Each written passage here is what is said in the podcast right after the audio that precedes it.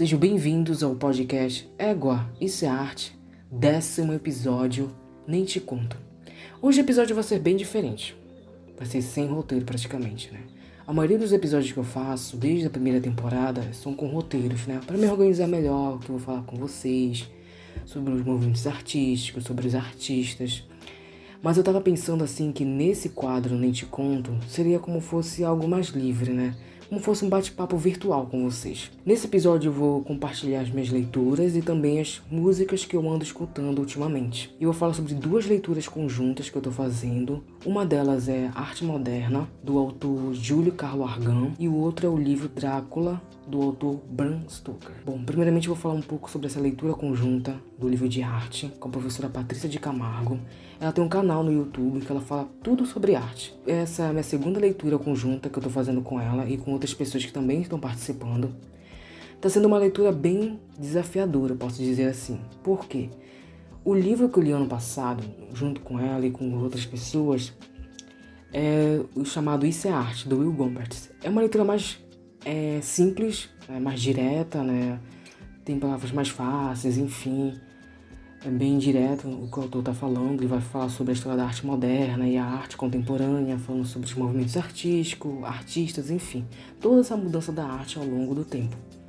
Já do livro do Argan, ele é mais conceitual, é mais profundo, é mais filosófico e tu, tem todo um conceito, né? A forma como ele escreve também, como ele fala.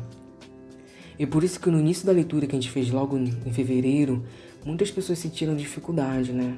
a professora falou. Então, quando a gente tem esse momento que é um bate-papo online com ela, que é no canal dela, Patrícia de Camargo, que se chama o canal dela, a gente se encontra e fala sobre as nossas dúvidas e perguntas que vão surgindo durante a nossa leitura. Ela também criou um cronograma, né, que são os capítulos divididos. A gente vai até o final do ano lendo esse livro.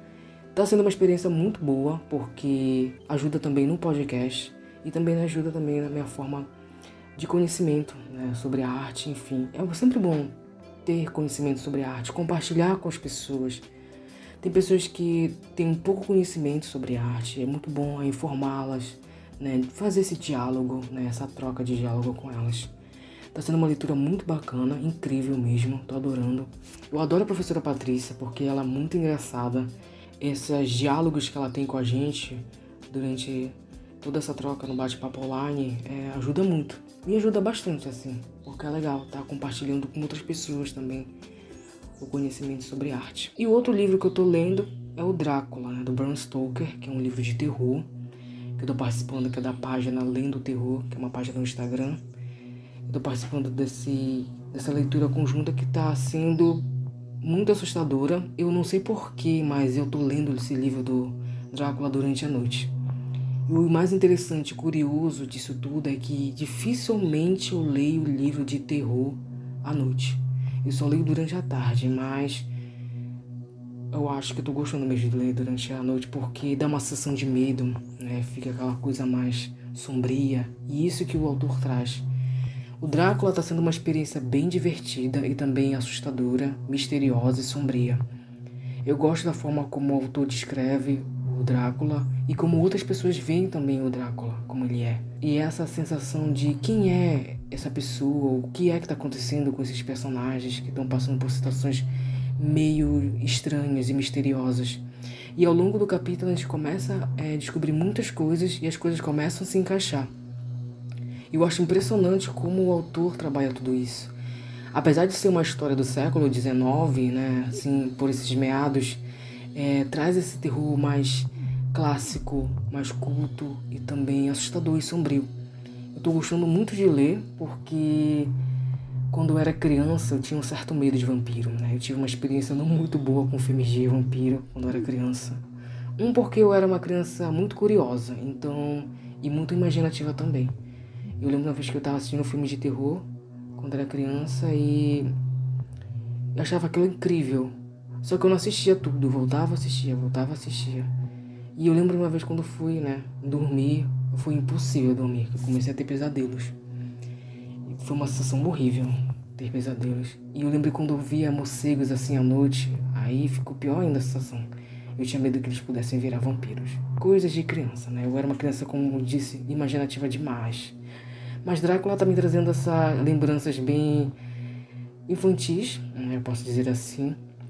Mas também muito interessante, porque eu só tinha assistido filmes ou séries sobre vampiros. Lendo Drácula tá sendo uma experiência bem interessante e assustadora.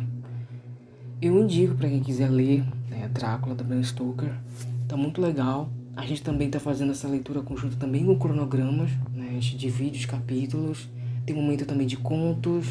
A gente se reúne um determinado dia para falar sobre os capítulos que a gente leu e também os contos também que a gente também leu. E também filmes que também estão no cronograma. Eu assisti Nosferatu. Foi uma sensação também assustadora, que eu não curto muito aquele personagem, aquele vampiro antigo. E, nossa, é assustador demais para mim, né? Mas eu enfrentei de certa forma, posso dizer assim, o medo de assistir aquele filme. Eu gostei muito. Hoje eu não tenho tanto medo, mas quando eu era criança eu tinha bastante. Como eu disse, eu era uma criança muito imaginativa.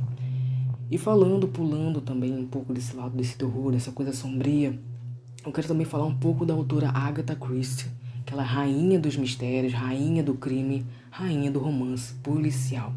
Esse é o sétimo livro que eu tô lendo dela. Eu comecei a ler Agatha nesse ano, em janeiro. Foi uma experiência incrível, né? E misteriosa também. Eu adoro a forma como ela escreve. Uma coisa que eu sempre vou ressaltar na Agatha é como ela trabalha todos os personagens em uma cena só, praticamente. Às vezes são dez personagens e é uma forma organizada. E o que é legal disso tudo é que também ela trabalha os vários cenários da casa. Às vezes a conversa está sendo na cozinha, às vezes a conversa é na sala de jantar, ou é talvez na sala de estar, ou no quarto o assassino a gente começa a descobrir dentro de um, um determinado cômodo da casa, quem matou fulano, quem viu no quem. Eu acho muito legal isso. Ela trabalha muito com coisas com veneno, já percebi isso. Eu acho super bacana. E eu tô lendo esse livro dela que se chama Mão Misteriosa, que se trata sobre uma história de várias pessoas que acabam recebendo cartas misteriosas e ninguém sabe quem é que tá escrevendo. Então são cartas direcionadas a cada uma dessas pessoas com coisas bem horríveis, de certa forma. E tá bem interessante. São oito capítulos praticamente esse livro dela. E eu tô gostando muito da leitura. Na verdade, eu tô gostando muito de ler Agatha Christie. E eu também queria falar as músicas que eu ando escutando ultimamente, que é K-pop. Eu ouço muito K-pop, principalmente quando eu tô caminhando, assim, eu ouço vários grupos de K-pop. Eu ouço Blackpink, Twice, Dreamcatcher, Red Velvet, ETs, também tem os meninos também que eu escuto. Eu escuto um pouco BTS, eu escuto um pouco também de Monster X, EXO, são vários grupos de K-pop, né? E tem, é difícil às vezes até acompanhar. Mas tá bem interessante é, falar um pouco sobre K-pop, porque eu vou misturando um pouco as minhas músicas, eu ouço rock, pop, é, MPB, música popular brasileira. E eu queria mesmo compartilhar essa minha playlist com vocês, que eu, de K-pop. Eu gosto muito de ouvir. Eu tive contato com K-pop desde o ano 2012, quando eu comecei a participar desses eventos que tem aqui em Belém, que é o Anima Geek e o Animazon, que traz essa cultura também japonesa e a cultura também coreana. Foi através de, de apresentações, né, de pessoas dentro dos eventos que eu comecei a conhecer K-pop, né? Eu aí foi a partir que eu conheci Tio One, é, Super Junior, entre outros grupos. E ao longo do tempo eu fui de certa forma, ouvindo. Teve um momento que eu parei de ouvir, agora voltei a ouvir novamente K-pop. Ano passado assisti o documentário das meninas do Blackpink, da Netflix. Gostei muito. É muito legal trazer essas histórias né, desses grupos, como eles são formados, como é um processo né, de uma formação de um grupo de K-pop. Eu achei incrível, muito interessante mesmo. Sigam o podcast no Instagram, podcast Ego e Arte. Até o próximo episódio.